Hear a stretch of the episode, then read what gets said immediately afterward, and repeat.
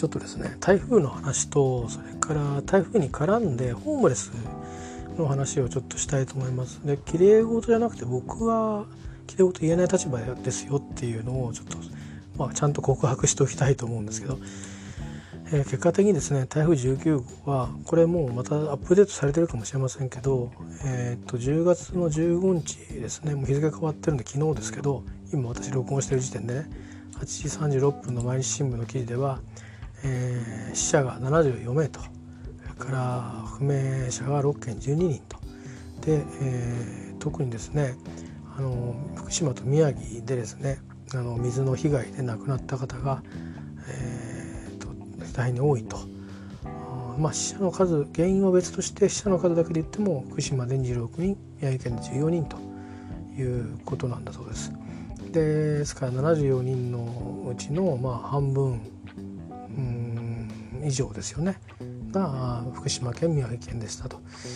でどうもあの河川が堤防を決壊して、えーまあ、逃げ遅れてそのまあ浸水によって犠牲になった高齢者が多いんじゃないかという感じの印象のようです。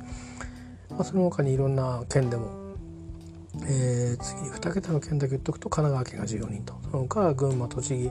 長野岩手茨城等々でお亡くなりになった方がいるということですね。それから床上浸水っていうことで言えば最多が長野県の3710棟。で久慈川の堤防決壊した茨城県で1063棟。埼玉914静岡841福島713宮城県で244ということでね、まあ、100を超えてるということとおおむね1000のあのオーダーで被害が出てると。で千曲川の関係では約4000とでこれあのニュースとか見てたらですねこれ床上浸水に関東されてるのかと分かんないんだけどもうあの床上床上なんだけどももう本当に建物の1階部分がみんな流されてるっていう家は残ってんだけどとりあえず外見の格好は。1階はバーッともうみんな流されちゃってるという。っていう感じ。なんか泥が残ってるとかいう周りは泥残ってるんだけど家の中は泥が残ってる以前にあ何もないっていう状況になっちゃってるっていう。ももともとこう据え置かれてたものはまだあるんだけど家の中にあったものとかなんかそういうものは全部なくなっちゃってるっていう。ショックを受けてる方の映像を昨日見てちょっと私もねちょっと、うん、胸を打たれたっていうかその胸が痛かったですよね。うん。まあ、なんかそういうことがあって床上浸水っていうとちょっと軽い感じするでしょうでもいろんなケースがあるんだと思うんですよねでまたあの床下浸水だからいいのかっつうとそういうわけでもなくてギリギリまで畳が来てうまく畳上げられなかったら畳ダメになっちゃうだろうしあとは感染症の問題なんかもあるんですよね。あの川の水って、えーと、そもそもよくあの、まあ、抗生物質の耐性菌ができるのは川のね河川下水の処理とかあのそれでまあ、まあ、覗ききらないじゃないですか菌は。あとは、まあ、場合によるといろんなその、えーとまあ、汚水をある程度浄化してるんだけど流してるものがあったりとかあまあとにかくあとは人からこう出たもののねあのそれなりにそんなに汚くないんだけどもなんかそういう水がこう流れてったりとかいろんな形でその河川に結果的に集まっていくんですよねそして海に行ってよくその貝にやっぱりこう貝がいっぱいいろんなもの吸うもんだからあそれを食べてどうのとかっていろいろあるんでしょうけどまあ耐性菌ができてくるとかいうぐらいでいろんなその菌がえっ、ー、とまあ持って流れてるわけですよね。でそれがあの上がってきて、えー、ってことは水に上がってくるとまあ乾いてそれを吸い込むと感染症になったりとかいうことがあるんで床下浸水だからっつって、えーと、大したことないってことじゃないんですよ。とにかく水が上がるっつうのはあのそれだけ人間のにとってはね、えー、まあとっても困ることなんですよね。まあ、ということでで今はですね人がやっぱり足りないっていうことであの、まあ、自衛隊も結構あの参加してやってるそうなんですけどなぜ12都県まあ、要は東日本の12都県に渡ってると、まあ、東日本っても長野も入るから、まあ、日本の半分ですか？その要は天竜川を境にとかってあるけどそれやや、ね、西側から含めて、えーとまあ、うん、どこまで？宮城まで？とりあえず。で多分岩手でも被害出てるとこあると思うんですよね。このいわゆるお亡くなりになった方とか河川の決壊とかうんぬんとかいうこと以外にやっぱりいろいろ被害が出てるとこもあるはずなんで崖崩れとかここでは言ってませんからね、えー、という高潮とかねそれも言ってないからとにかく人が足りないんでしょうねなんか予備役の招集も考えてるっていうニュースもありますね。えー、まあ、そんなような大変なことが起きてるということですよね。だんだんになんか本当あの軽くなったらいろいろ分かるだろうなっていう話は、まあ、私もこのこの、うん、ボイスの中でしましたけど分かった以上になんかあのいや本当にあのもしかするとあれですよね時間が経過するごとにお亡くなりになっちゃったっていう方ももしかしたらいらっしゃるのかもしれないしね。非常にこう難しいですよね。やっぱりあの変な話なんですかあの一人を救うために何十人も必要ですよね。あのこういう災害ってとにかく障害物がいっぱいあるしあのもし埋まれ埋もれてたら、ね、助け出すの大変ですもんね。えー、だし下手にこうなんか重機で突っ込めばいいのじゃないからすごく慎重にやらなきゃいけないじゃないですか。えー、例えば川に流されてったって流されてるんだからなんかねそれもやっぱり丁寧にやんなきゃいけないでしょだからダイバーが濁っててもこうね水がまだすごく流れててもどうにかしていろいろ調査してやったり、まあ、一番その危険に身をさらすっていうか二次災害みたいなこととの、ね、際にいてやってもらうということなんでそれはだから慎重にはなるから時間もかかりますよね。私また雨が降ってきたらやっぱり撤退しなきゃいけないしそれこそあのねタイのあの少年たちが洞窟に入っちゃった時と同じようなあのぐらいもう慎重にやんなくちゃいけないっていうことでしょうしね、まあ、あとはあの広島のねあの風水以外の時も同じようなことありましたけどもまあとにかく今あの多分僕たちが思ってるよりも相当シビアな状況にあるということは言えるんだろうなと思いますね。でまた方ですねあの都市部ではまあ都市部らしいあの、まあ、イシューがあってタワーマンションはちょっとあのこういうケースの場合ですねえっ、ー、とまあ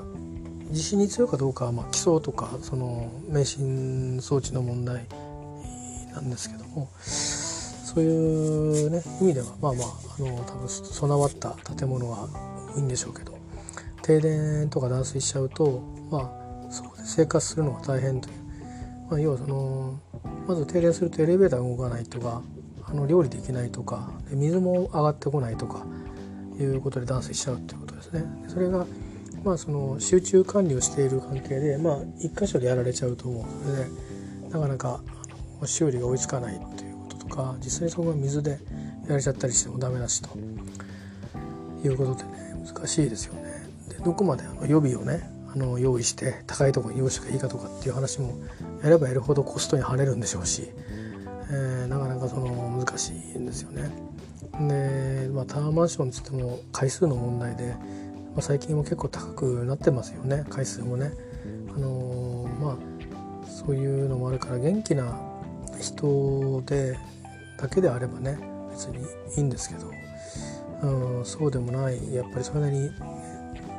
まあさすがにな20階だ30階だっていうのを階段降りるだけでも辛いみたいな人が降りてまた上がって家まで帰ると買い物してねさすがにそれは無理だろうとなりますよね。でまあ本当に2日とか3日で復旧するんだったらねなんか買い置きしといて備えていてでしばらく我慢しようっつって待ってるかもしれないけど、まあ、なかなかね、あのー、細かい話するとあのいろんなレピュテーションの話になっちゃうんで、えーとなんかね、一部なんか風評被害みたいなこともあったみたいなんで、えー、それは嘘ですみたいなツイッターで見ましたけどね、えー、ですけどまあそういうこともあって、まあ、住んでる方がちょっと疲れましたって言ってホテルに泊まったりとかあの知り合いのとこ行ったりとかあるみたいですね。まあ、当てがあればねそれはそれでいい話だと思うんですけどあの、まあ、個人個人の価値観でそこのいうところに住まわれてるわけですから、えー、ただまあなかなかね助けてあげられないところがあげられないっていうのはあげないわけじゃなくて助けきれないとこありますよね。別にその逃げ遅れてるわけでもなくてそれから水に浸かってるわけでもなくて、えー、っていうことですよね。で平屋建てや1階2階あるいは5階ぐらいまでのところで、えー、停電断水してるとかっての階段使ってとかってやっててあ大変ですねっていうので、えー、お買い物手伝いましょうかみたいな話もなるけど40階なんですっていう話になるとなかなかねやってるようなボランティアの方もいらっしゃるかもしれないけどそうそうみんながね「はい分かりました」っつって「何でも言ってください」っつって「100回でも10回でもいいですよ」みたいな感じで引き受けるかっつうとねなかなか大変ですよね40回。うん。しかも荷物持ってあるんですからね。それを住民の方にやれっていうのも酷だし。だからまあ一回一回ちょっと離れるしかないんでしょうね。回復するまで。まあそういったところまではねさすがに買い取っちゃってる人はね借りてる人はまあ別でしょうけど買い取っちゃってる人は自分家ですからね。別に誰も面倒見てくれるわけじゃないんだろうから。だから大変なんだなと思いますね。他方でまあうん、頑丈だから流されたりはし流し流されしにくいんでしょうけどそういうのはそういうのはなんか安心感はあるんでしょうけどね。風が来ても多少は揺れたりはいい意味であるかもしれないですけどね。力を逃す意味で。でもまあどうなんですかね。えっ、ー、と他方ねその床上浸水だとかあの流されたりとかそういうお家はまあ助かればね断水とかあのそういう影響が回復したらすぐにあの別にそのそういう状況でも、まあ、出入りはできるとか別にその水がねもし浸水してなければとかかそういう難しいですよね本当に。あのこういう風水害に対してそのどういうところでどういう形で暮らすかっていうことがなんかあの別に明暗とかじゃなくてなんか全くとかの命を守るとかなんとかってちょっと違う別の話として、まあ、現代的なイシューとしてですねなんかあるなっていう感じですよね。まあ、だからニューヨークとかああいうところだと結構高いところに暮らしてる方もたくさんいらっしゃるんでしょうけどハリケーンがニューヨーク行くとかっていうことはあるんですかねそういうことがあるとなんかなんか学べることがあのもしかしてなんかあるのかなそういう知見がもしかしてアメリカにあったりするのかなとか思ったりは、ね、するんですけどどうなんですかね。えー、まあ、だから逆に日本がそういう意味では先進になるのかちょっと分かんないんですけど、まあ、そんなのもあるようです。えー、それってですね停電がまあ続き続いてるみたいですね。えー、今回はその数としてはね千葉も含めてそんなにその何十万件ということではないようですけども依然として、えー、関東圏だけで東京電力管内で、えー、5,000個ぐらいは停電が続いてるみたいですね千葉の方にもそれなりにあの数はあのあるみたいですけどやっぱりこう結構広い範囲に、えーと、点在してるみたいな感じでしたね数字見てたら。えー、であとですねあともう一個だけでこれの話をちょっと出演したいっていうか、うん、あのなかなかこれきれい事じゃないよなと思って読んでたんですけど日本のニュースで聞いてるとわーっと流しちゃったんですけどあのホームレスの人がえっとどっか避難所に行ったんだけど避難所に入るのか避難所の表かなんかに言おうとしたんだけどそれもなんか断られたみたいな話がニュースにあのあったと思うんですよね。それがですね BBC のサイトにも載ってて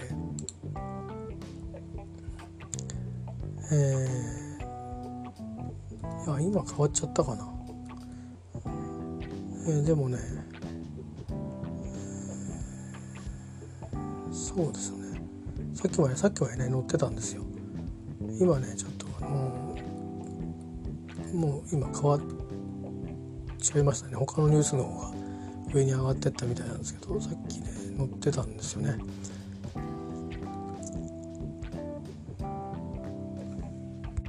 はい、トップのところ載ったんですけど今アジアの方に乗ってますね。えー、っとまあ要はこんなあれですよ。台風ハギビス。Homeless man denied shelter in middle of typhoon. えっとまあホームレスの男たちが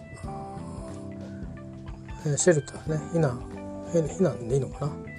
台風の真っ最中にねその避難断られたと、えー、避難所避難所を断られたのか、えー、まあ一応避難とか保護っていう意味もあるみたいなんで避難ををまあ多分 was denied とかだと思うんだけどな。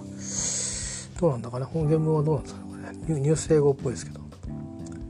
で、えーとまあ、こういうことがまあ話題に上って多分議論になったんですかね国会で。えーと、なんか安倍さんがですね安倍総理が「The Japanese Prime Minister has said Typhoon shelters should be open to everyone. After two homeless people were turned away during the country's worst storm in decades」ということで、えーまあ、この10年でまあ国としては最悪の嵐の最中に、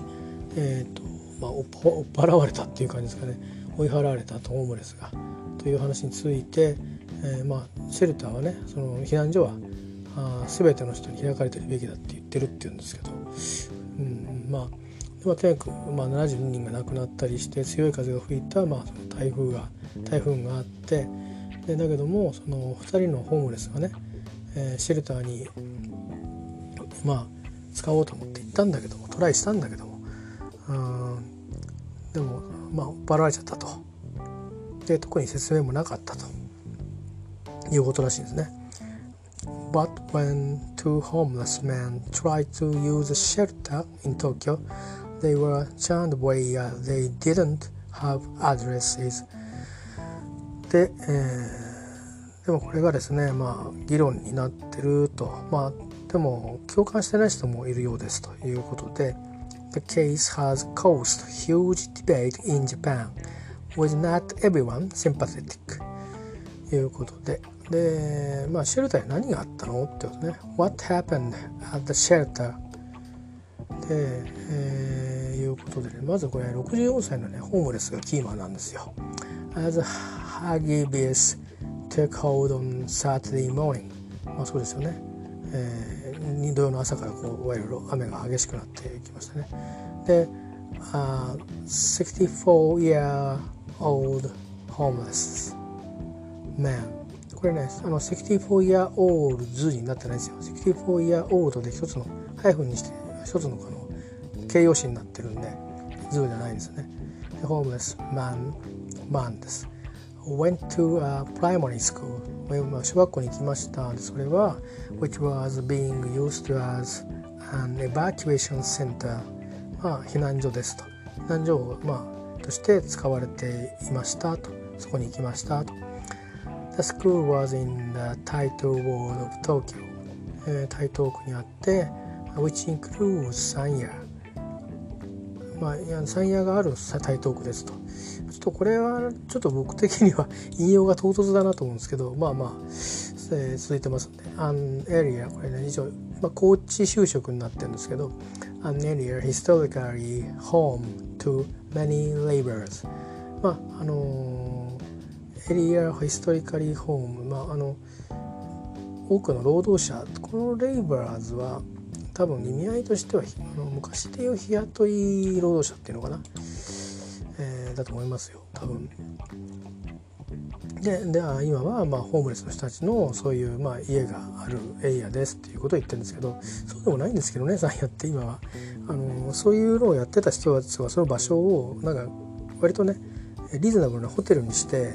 えーと、海外の方が使ってて受験生が使ったりして結構あの変わってきてるんですけどね。ちょっとこれはステレオタイプかなと思うんですけど古い時代の。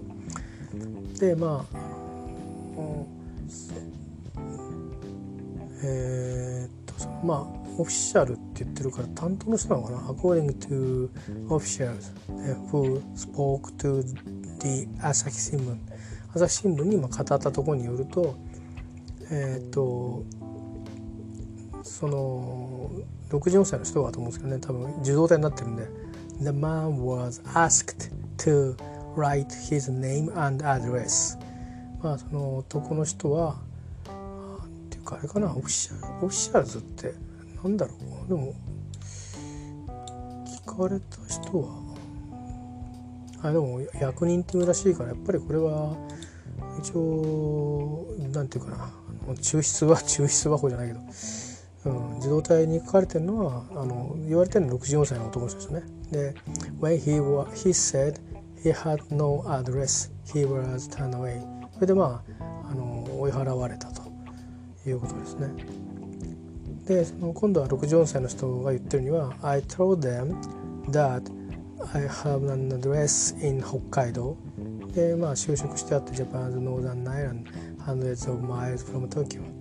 これはまあだからそんだけ離れてる土地のこと言ってもねっていうのを醸しつつでも住所はあるって言ったんだよな一応っていうのと両方の意味で取れると思うんですけどね。But they still denied me entry But they still それでも denied.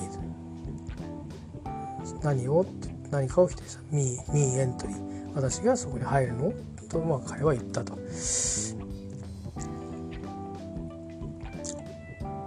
えっ、ー、と The man said he instead spent night under an umbrella beneath the Avis Avis ってひさしなんですって over a building 建物のひさしで雨をしのぐしかないとだからほぼほぼもうずぶ濡れになるっていうことを言った時にね言ったと I wanted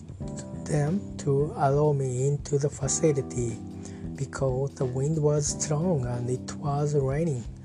まあもちろん当たり前ですよね風も強いし雨も降ってるから入れてほしかったと。建物にね。であと他にあの Another homeless man was turned away later that afternoon 最初の64歳の人は午前中に行ってるんですよ。だけどこの人は午後にも断られて2人断られたと。でえっ、ー、とこれについて、まあ、シェルターの人の判断がひどいじゃないかっていうような、まあ、ソーシャルメディアで、えーまあ、ニュースとしてね伝わっていってると。で例えばある意見は「Is this a country? Is, is this a country that's going to host the Olympics in Tokyo?」か Tokyo かね in 20, 2020、uh, asked one Twitter user まあそういうユーザーツイッターでねそう言ってる人もいると。東京のオリンピックやるよね。ホスト国、まあ、それを開催するホスト国をしようというのにそういう国だなのかと。これでもと。とか「People from abroad would see this and think this is a table country」まあ要はねなんていうかそのホームレスに対してのその庇護みたいのが全くない人道的なあのひどい国と思われるよということを言ってる人もいると。でなんかですねその山陰のはあのなんかその福祉施設みたいのがあってでそこはあの土土曜の夜にですねシェルターをやってるらしいんですよね。っていうようなことが一応書いてある。でこれまあ事実そうにしたのかな。だからなんでそこに行かなかったのかっていうとまあ要はそのさっき僕言ったように別にホームレスの人がみんな山谷に行きたがるわけじゃないから そこはちょっとね勘違いさせちゃいけないのかなと思うんですけどまあもうこれはしょうがないでしょうね。でそれでもここの一応一生懸命多分こういうことであの調べたなと思うんでね。でえっ、ー、と「バート」「others」まあだからそのこうされたホームレス側の立場に立った人の意見とそれからまあ割と中立的にこのままでいいのかという意見とあと他方で、えーと、But others were less sympathetic suggesting smelly or mentally ill homeless people should only be allowed into shelters if there was a separate space まあ別々にできる場所がねあったんだったらあのまあ、入ることはね許されたんじゃないの？と多分あの匂いもしただろうし、えーと、なんかこの精神的にちょっとね、えーと、病があるってこれ精神疾患とかって意味じゃなくて、えー、要はそのほらずっと野外生活してるわけだからその他の人たちとこう一時的にでも集団生活を送るっていう意味ではいろいろこうやっぱり気分の情緒のこうねあの波みたいなものだってあるかもしれないという意味で言ってるんだと思う僕は思うんですけどね。えー、で、えー「If you claim your rights to your duty first」これはなんかことわざでしょ？きっとあのあのまず自分のあの権利を主張するんだったら義務を果たせみたいな、まあ、ではだから働かざる者食うべからじゃないけどそんなようなことをってなことを言う人もツイッターではいて。であとはまあ他の人にあの、まあ、こういうことをね言う人もいると。Can you sleep next to a stinking person? まあ、アメリカ英語的に言うと Can you sleep next to a stinking person? っていうかですね、えあなたは匂いのする人の隣で寝れますか？っていうだから別々じゃないと無理ですよねっていうまあそういうことでそんなリアクションがありますよと、まあ、そんな話が出てるんですね。でまあ一方でそこでまあなんか多分質問があったのかもしれないですね。で安倍さんが安倍総理がいやみんなに開かれてるべきものだと言ってるということででまあ一つはあとはその住所と名前を聞いたと名前はいいですよねあれがあるから覚えてれば本人が。であとは住所ってことですよね住所っつっても、うん、道路の上とかって書くわけいかないじゃないですかね。うん、だから北海道とあそれはもう本当に北海道かもしれないですよね。北海道が出てきてっていうことであれば。だけどそのそれはまあ割と便宜的にというかあのまあターンダウェイじゃないけど、えーと、ターンダウェイするターニングアウェイするために多分聞いたんですよね。だからなかなかすごいなと思うんですけども。えっ、ー、とでみんながそうなわけじゃなくてあのこういう、と、ホームレスのあの対策をちゃんとこうやってる区とか市とかってあって、えー、そういう人たちは担当の人たちはまあそれはスメリーでもねあのメンタルメンタルイルでもねこう近寄っていってあのちゃんと語って対応するってなことをこうやったりしてるわけですよね。えー、それはね別にホームレスじゃなくたって例えば一人暮らしに、まあ、結果的になっちゃったっていう人も含めて一人で暮らしてる人が、まあ、病気になってでどちらかというと認知症だったりあのちょっとこう気分のムラがあるような病になったりしてちょっと一人で暮らしてると危ないなってそのなんか火事を起こしたりとかねあるいは本当にどっかから飛び飛び降りてっていうかこう飛び越えちゃって高いところに暮らしててねベランダで危ないねって周りが心配してるとかあった時にあの区役所の人たちが本当は保護できればいいんですけど本人の意思じゃないと例えばどっか施設に入るってこともできないんですね。だけどやっぱりそのある程度まで行ったら代執行っていう、まあ、ものをまあ許可するという多分区長なのか市長なのか分かんないですけど権限で持ってやるんだけどそうそう簡単にその乱発できるわけじゃないのできちっとちゃんと説明してあのこういうとこに行きませんか？とまた一回病院に行きませんか？とか、えー、それとかこういうあのお産人とかね、えー、それがいいか悪いか別として補佐人とか補助人とか、えー、青年後見人とかあのそういう任意じゃないのかな？法定公金なのかな、まあ、そういうのをつけて管理してもらった方がいいんじゃないですか？とご病気もあるようですからみたいな感じで話を持ってったりとかいろいろアレンジするらしいんですよ。で最後はもうどうしようもなくこれはやっぱり専門の施設に入った方が安全だなって場合はそれをおすすめするらしいんですねだから見学に行こうって言ったりするらしいんですけど行くって言ってみてやっぱ嫌だとか急にこう気分が変わったりとかあったりして最後はやっぱり、うん、大執行っていうことでねやっぱり行くみたいなまあドキュメント見たことありましてねそれもかなり根気よくやるんですよ。えー、あの多分僕らってあの役人の方たちってなんか結構ねさっきやったみたいに あの名前と住所書いてくれと。で書けないとダメダメシッシってやるように印象あるじゃないですか。そんなことないんですよね意外と。意外とないんですよ。だから本件は多分えっ、ー、とその避難所じゃないですか。だから避難所に担当してる人って別にそのそういうホームレスの人を減らすとかそういう人たちが社会復帰できるように手助けしていくっていうミッションに関わってるわけじゃないから、えーと、そういう意味ではそういうやっぱりスキルももともとないわけですよね。だからそれ求めるのもちょっと酷かなとは思うんですよ僕も。正直。だしあの誰かが言ってるようにあの他の人が嫌がったとしたら避難してきてるのに何なんだよってことにやっぱりなりますよね。申し訳ないけど。あの避難僕避難生活したことないか分かんないですけど避難してる人の中だけだってそこに何ヶ月もいなきゃいけなくなったらあのお風呂だってシャワーだっていずれいろんな自衛隊が来てくれたりいろいろやってにしたって別にあのみんないつも綺麗な状態の上にコンスタントに入れるわけじゃないでしょ。だからねそれなりにやっぱりあれだし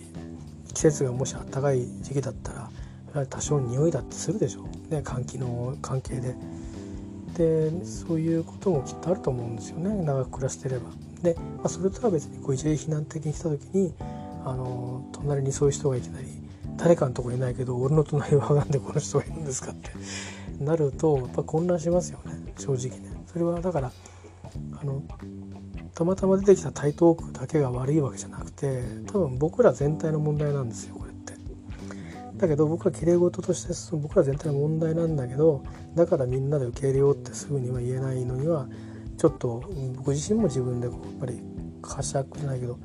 あの自分自身がすぐにじゃあできるかって言われたらちょっと抵抗が正直あるんですよね。えー、やっぱりそれは旅をして例えばロンドンの地下鉄でえーと、俺のクリスマスなんとかしてくれみたいな感じでですねなんかお金を無心をこうしてるわけなんですけどそういう方がこう通ってったりした時に結構びっくりすることあるんですよ。あのまあ2回ぐらいしか遭遇したことはないんですけど電車の中は。あのま、汚い人と汚くない人といるんですけど汚い系の人の場合は結構ねチケット取られたら困っちゃうなって正直思うんですよね率直に。であとは駅の入り口なんかにもあの大概ですね今駅の入り口って本当にあの追っ払うんですよ。駅員さんが、えー、だけどだからいないんですけど多くは。だけどあの人が大勢集まるとことかあの普段オフィス街であのもういちいちそんなの追っ払ってたきりがないみたいなところってそんなに駅員がいっぱい頻繁に来なくてでそこでまあポツンと座ってるんですよね。日本でホームレスとかいたらもうちょっとこうなんかポジティブな感じで淡々と暮らしてる気がするんですけどもう何ももう服着たまま地べたにベタって座ってなんかね缶缶とか置いてあるっぽいはっぽいんだけどもうなんかもうやる気がないの缶も。なんかそんなちっちゃい缶にそこまで行って入れるのか俺はみたいな感じのあれなんですよね。ででもそういう人にうん話しかけてる人もいたりとかまあお金じゃなくてあのサンドイッチをねあの向こうってねスーパーとかでボール紙が外見になってて見えるとこがだけがプラスチックみたいなあのサンドイッチが結構多いんですよ。いや行った方は分かると思うんですけどスーパーの中で売ってると思うんですけどね。テスコとかセンズベリーとか。で他使うとこないんで分かんないですけどね。他いっぱい他にもスーパーチェーンありますけど、まあ、そういうのをポンって入れてったり。あのよく映画であのあるみたいになんか自分の食べかけをあげるっていうよりもそのまんま置いていく方が多かったですね。2回ぐらい目撃しました。そことねえっ、とあれレスタースクエアのあたりかな。大概ねそういうことする人ねすごいねあのお金持ちな感じなの。なんかすごい綺麗な服着てんだね。あれは何なんだろうねあれ。あれはあれでそういうわざとそうしてんのかな。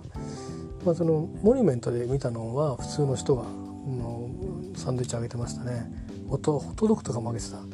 であとレスタスクエアで見た時はいっぱいねサンドイッチを袋に入れてんの。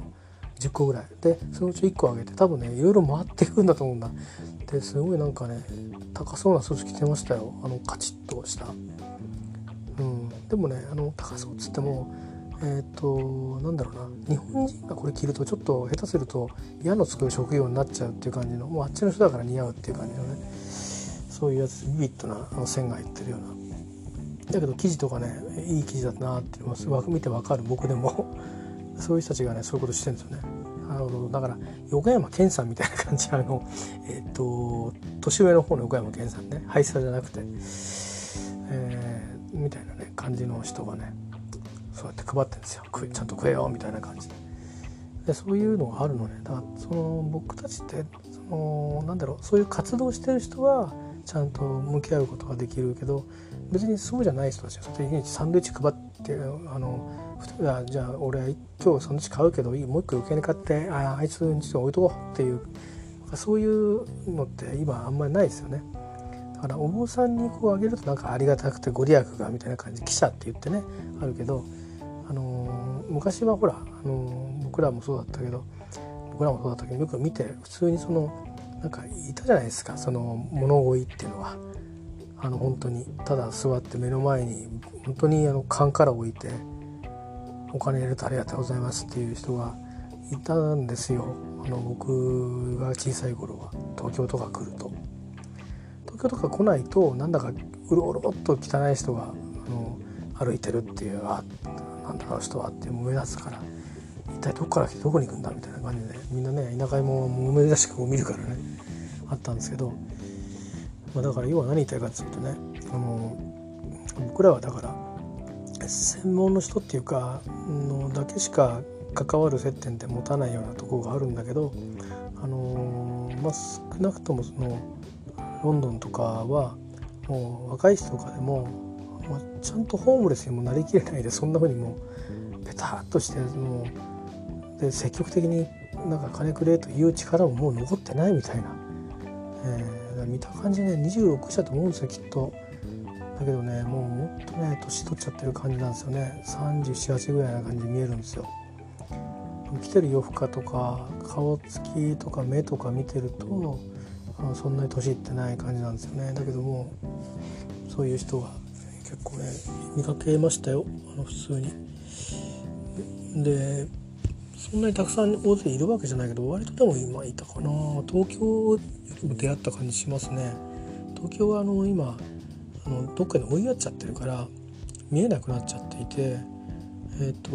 上野なんかのもう結構少なくなっちゃいましたね。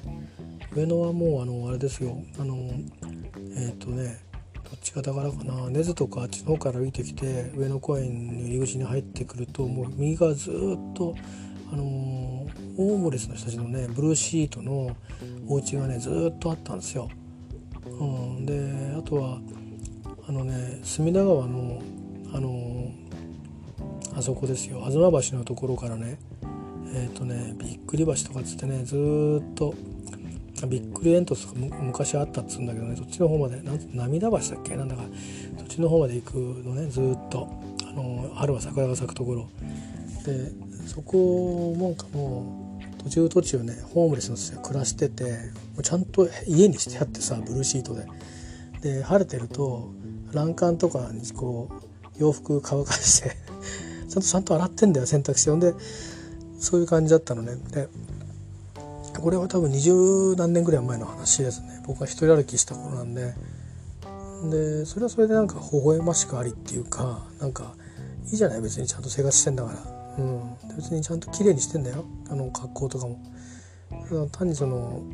なんかいろいろ事情があって、えーと、仕事がないのか家も借りれないのか分かんないけどそこにそうして暮らしてるっつうだけで。うん、である程度行政が多めに見てたんでしょうね。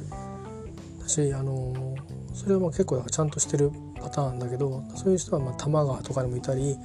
あとはまああの家は家にはしてないけどちっちゃい小屋みたいにして新宿のあの中央公園に行くまでの途中にもいっぱいいたし中央公園の中にもいたんだけど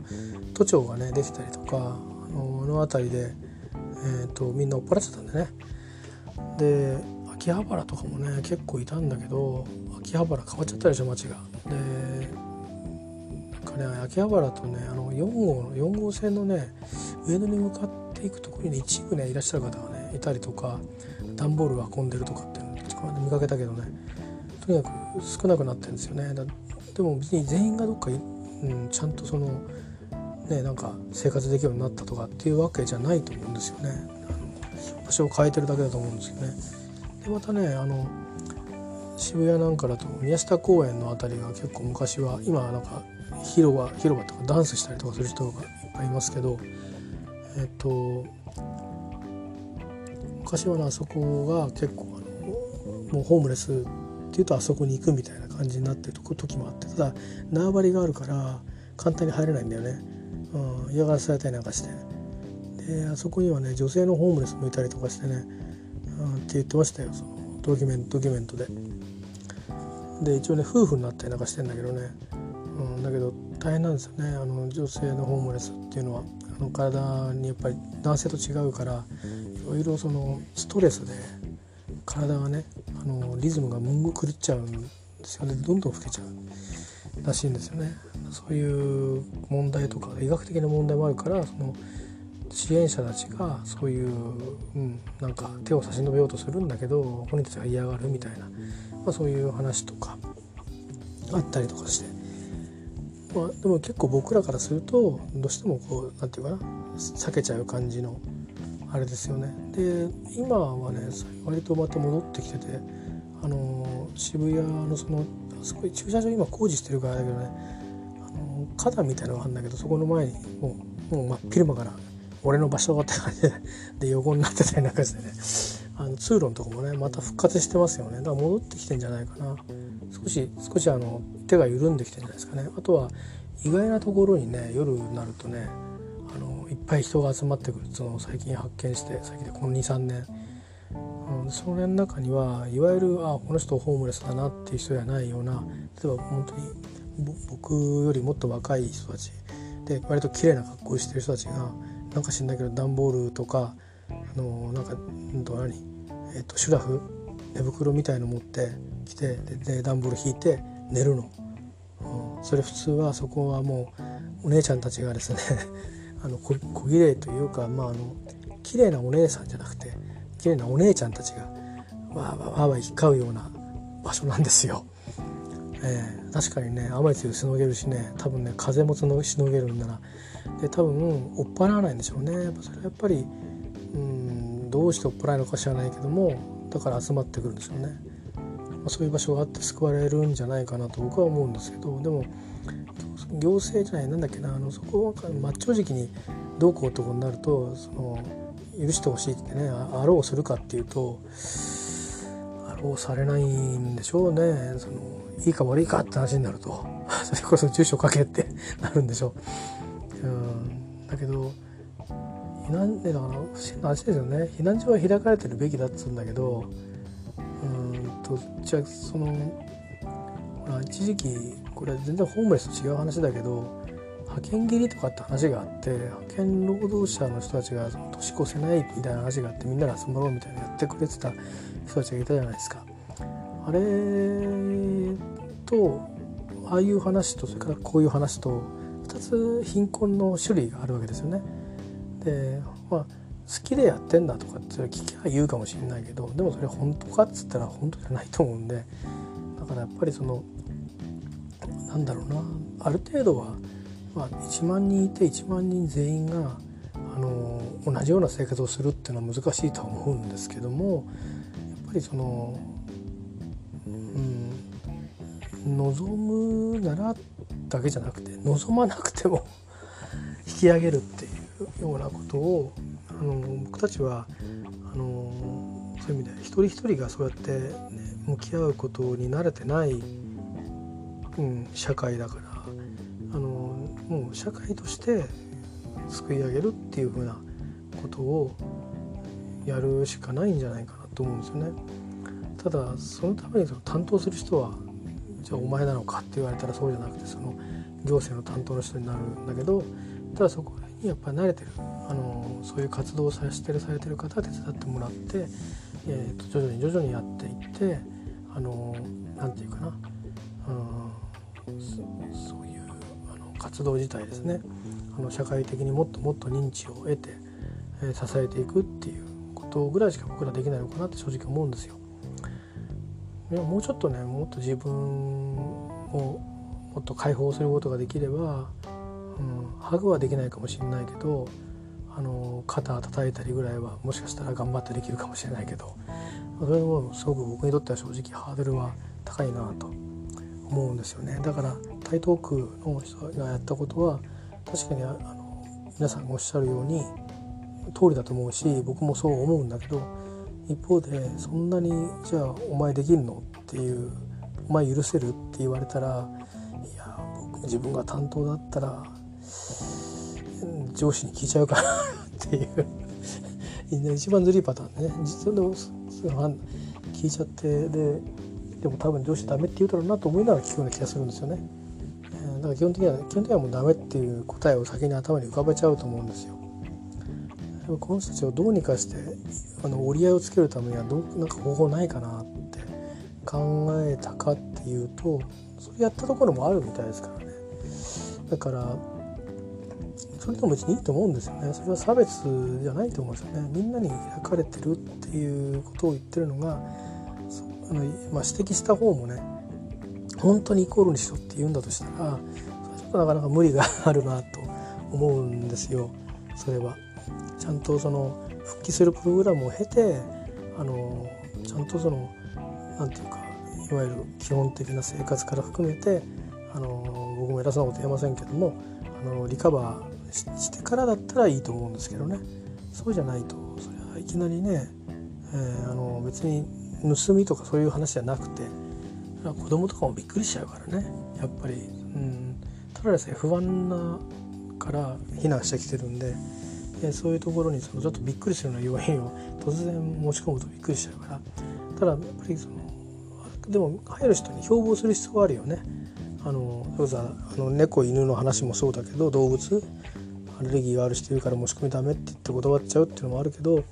もうこういう世の中だから、うん、あのいろんな意味でその中に入れない人でも安全を確保して少し別のスペースを作るとかあのなんだろう、うん、なかなかねあのちょっと難しいとは思うけどねその、うんとそのあスペース区切ればいいのかってそういう問題でもない気がするしといったような表にほったらかしいいのかっつうとそれも違う気がするし、うん。ね、といってその人たちだけお風呂入れてあげてからあの限られたスペースにっていうのもちょっと他の人たちはうちの友達が風呂入れるんだってなっちゃうからそれも変だしね。ちょっと解決策すぐには僕もね頭に浮かばないんですけどなんかその少しねえっ、ー、とうん。何か考えられたらいいですよねって思いますよね。でそういう意味ではやっぱりでもあのうんホームレスなのか単に物乞いなのか分かんないんだけど地べたにペタッと座ってる女の子とお母さんとかいてでお母さんの方もすっかりもうなんかもう栄養状態悪そうな、ね、感じだったりかもうなんか夏なのになんかぶっちゃくちゃいろんなもんぐっちゃぐちゃに着て布をでも太ったデブデブの猫を抱いてるおばあちゃんとかジプシーらしいんですけどでもね移民も混じってるらしいんですよね。で移民っつってもこの間大量に来た移民じゃなくてその前に来た移民の人たちも混ざってるらしいんですよ。あのパリに住んでる方に聞いたんですけどねあのいろんなサービスを使ってる家庭で。でそういうような感じなんだけどでもいくらかねお金とか入ってんだよね。だからあのー、まあ、僕はあの歌を歌ってる人とかにはあのいいと思ったらバスカーっていうんですけどバスキングしてる人にはあのお金は僕はあの払いますけど、うん、あの物乞いの人にはお金を払ってないんですよね。それはね物乞いとかあるいはなんかそのホームレスっぽい人、うん、どうしていいか分かんないっていう。でやっぱりあちらの方たちはあの嫌がる人もいるけど嫌がる時になんか無限にね無視しちゃうとかしなくて一応嫌がりつつもあの兄弟と、うん、大変だなとあまあこれでななんか食えよみたいな感じで、まあ、何ポンドかあの、まあ、1ポンド2ポンド渡してそれでじゃあなって言ってやるんですよね。あの一回ちょっとあのツアーのバスっていうかあのバンにね乗ってであの僕らが使うやつって観光客が使うバンっていい車が来るんですよまた。よしゃいいのに 別にこっちは汚い車でもいいんだけどあのホルスクワーゲンのピカピカのバンとかメルセデスのバンとかねなんかそういう風に来るの？メルセデスってピッカピカだから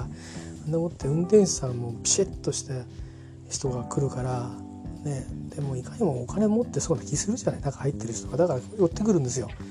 あのちょっと路地なんか行くと。でその時は僕がいろいろ頼んでアレンジしてロンドンの市内をこことこことここと行きたいみたいなので行ってもらったんですねチャーターして。だからいわゆるその普通の観光客が通らないとこ取ってるからまあ待ってましたって感じで違っていくんですよ。うん、なんかちょうだいよみたいな感じで。で別に僕たちがお金払ってるわけじゃないけど運転手さんたちは慣れてるからそうやって来たらベタベタ触られると嫌だし嫌だからってこともあるみたいだけどね。言ってましたけどね。ああいうふうにやるんですよって。うん。まあそうやっても追っ払ってんだけど一応その人として扱ってはいるんだよね。それの違いがやっぱりその宗教心の違いかなと思ってて、まあ、イギリスの人はそんなに全員が宗教に熱いかっていうとそうでもなかったりするらしくって割とフラットな人もいるらしいんですよね。あのそもそも親御さんがあんまりもうあんまりその宗教にとらわれてないっていう人もいるみたいであれとか、まあ、あとはあの別にプロテスタントカトリックって以前にもっとあの宗教が違う場合もあるからね。それこそあのあの、ね、クイーンのザ・クイーンのあのフレディ・マーキュリーのお父さんたちはねあの確か違いましたよね。ゾロアスター教でしたっけ？ねなんかですからそういういろんな宗教あるからあのシーク教とかもあるんじゃないかな。だからみんながねキリスト教的な意味でっていうふうなわけじゃないから。うんまあ、キリスト教の場合でもやっぱりその温度差は結構違うみたいですよ。え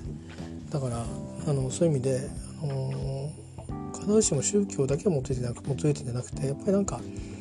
うん、追っ払うにしてもその人を一応人間としては扱うっていうところがなんかありますよね。えーまあまあいざあのいざあの暴動とかになると思いっきり水向けたりね 催涙弾投げたりっていうのはイギリスだってやりますけど、ね、パリでもやりますしね、えー、フランスでもねやりますけど。でもなんかそういうとこがあるのは僕らとはちょっと違うかもしれないですね。僕たちはほらそういう運動をしてくれてる人活動してくれてる人それから宗教者。うんあとは、まあ、ボランティアでそういうことをあの取り組んでる方たちとかが中心にどうしてもなりますよね。で僕らみたいなあの僕みたいな例えば僕僕がそういうことするかいきなり明日からっていうとまあやらないですよね見て見ぬふりしますよね。えー、でここで言ってるからって明日から別に見て見ぬふりしないかっていうといや見て見ぬふりすると思いますよ多分。だし隣に来るっつったら嫌だなって思うと思いますね。それが正直なとこなんでだから別に断った台東区別にあんまりどうこう言えないなって僕は思ってます。でしあのまあ安倍さんが言ってることは間違ってはいないと思うしだけどそこの、まあ、ギャップをね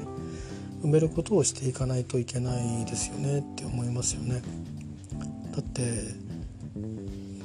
普段そういうとこで暮らしてるから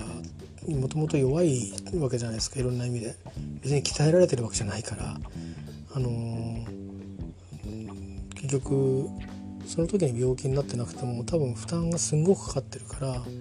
あの寿命に影響してるかもしれないしそういう意味では何て言うかなその人は確かに自分自己責任みたいなもう自己責任ってことはあんま好きじゃないんだけどもそういう意味であの確かにどっかで自分が諦めちゃったのかもしれないけどでも本人が望んでなくても望んだ方がいいよっていうようななんかそういう余計なおせっかいみたいなのがやっぱりもう今なくなっちゃってるから芸能石灰ってやっぱり向こうはなんかあってもいいんじゃないかなっていうあのそのケースバイケースですよ。自立してる人に余計なおせっかいいらないと思うんだけど自立本当はしたいんだけどできねえだろうって言ってもうそれで凝り固まっちゃった人でもそこをねなんか評価させていくっていうことはいるんだろうなってことをなんかこの BBC のニュースを見てね読んだ時に英語で読んだ時にもう直接的じゃない。日本語で読むとその結構感情的になっちゃうかもしれないんだけどそんなことお前言うの？って逆にね「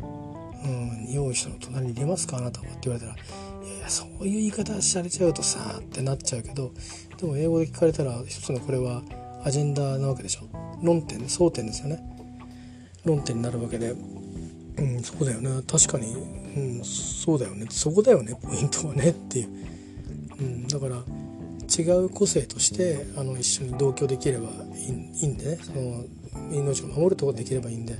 うん。まあ、そのたまたま出てきた人の64歳のその男性は中に入りたかったって言ってるけどでも中に入んない入んなくてもちゃんと保護されればよかったんだよね。風と雨とそれからもしかしたら寒さとか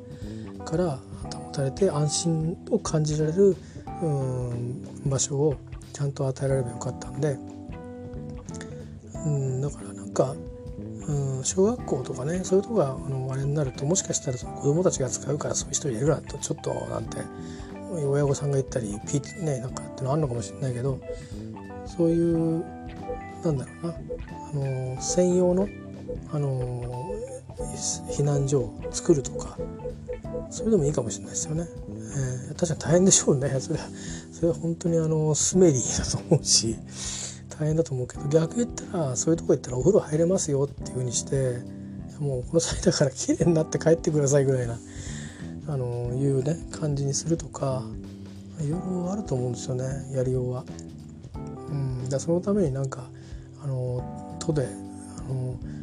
もう潰れそうだっていう銭湯を買い取ってあのそういう人たち用にもうあのコンコンと毎日お風呂沸かして、相当こびりついた汚れがすごい出るだろうけど、うん、それはもう時間ごとに1時間ごとにきれいに毎回掃除してみたいな感じにしてなんだかやけに綺麗な綺麗だけどホームレスしか来ないっていう銭湯を経営するとか、ね、そういうのに補助金出すとかっていうなんかそういうちょっと画期的なことをちょっとやってみるとかしてね、うん、だからホームレスだってたって別にそういう分かんないわけだからさ。どこの誰かっていうのは、それをいちいち交換し合ってじゃあダメだ。あんたは人間じゃないみたいにするのはおかしいので。なんかね普段のところからベースをこう少しこう改善していくっていうかね。暮らしぶりを。そういうふうにしてだんだんにこう他にあの社会復帰していくプログラムにしたりそういう職業を作ったり。やっぱりそういうこともトータルでやっていかないとこの問題はねやっぱなくならないですよね。えー、これ差別とかじゃないんですよね。あの単純にあの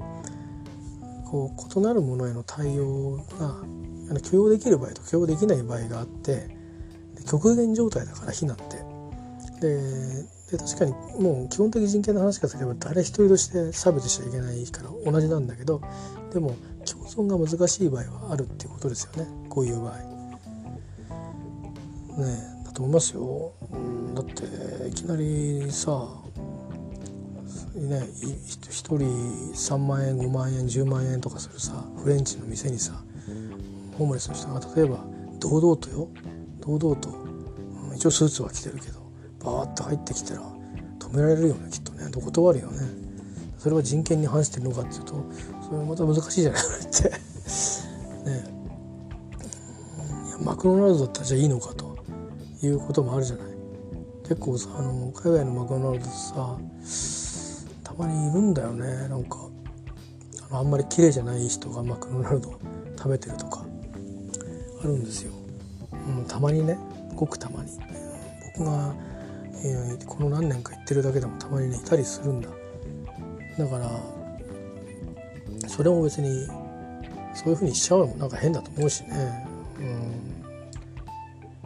でも別にそれはホームレスとかいいんないじゃない、洋服を着替えてない洗ってないだけかもしれないし。そこはまた違うからね。いろんな事情があるからね。難しいよね。うん。これもだからホームレスだけどあれだけどずっとお風呂入ってない人が避難しに行ったら断れるのかな。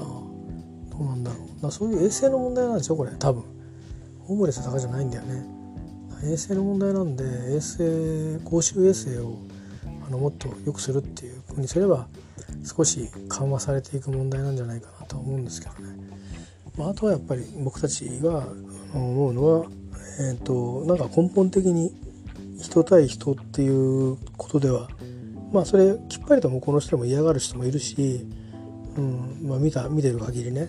こう目を背けたりもうほっときなさいみたいな感じで目配せする人もいたりしたしだけどちゃんと向き合う人もいるしっていうそういうそういう意味の多様性もあるからね。それが僕たちにはあんまりないと思うんであのいや僕はそう思ってるんですよ。まあ、あるって方は申し訳ないけど、うん、だからそういうところはあの